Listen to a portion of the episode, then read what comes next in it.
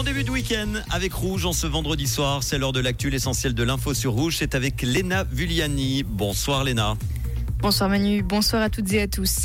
Préférer un médicament original alors qu'il existe un générique coûtera plus cher aux patients à partir du 1er janvier prochain. Le Conseil fédéral a décidé aujourd'hui de doubler la contribution du patient. Ce qu'on appelle la côte part passe de 20 à 40 Le Conseil fédéral veut promouvoir les génériques et les biosimilaires. Il compte ainsi réduire les coûts à charge de la LAMAL de 250 millions de francs par année. Plus de 100 000 signatures récoltées contre les feux d'artifice. Il y a donc de bonnes chances pour que le texte aboutisse.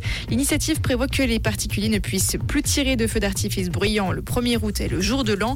Le but, protéger l'homme et l'animal de nuisances sonores excessives.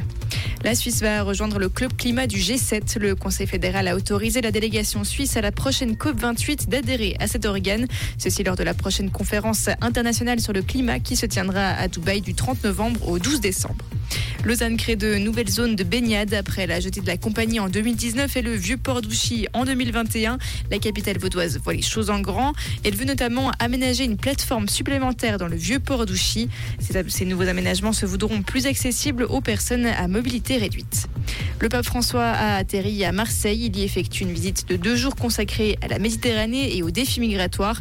Ceci dans un contexte d'hostilité croissante envers les candidats à l'exil.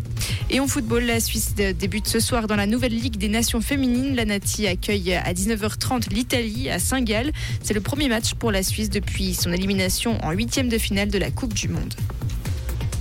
Merci beaucoup Léna, bonne soirée, bon week-end. Comprendre ce qui se passe en Suisse romande et dans le monde, c'est aussi sur rouge.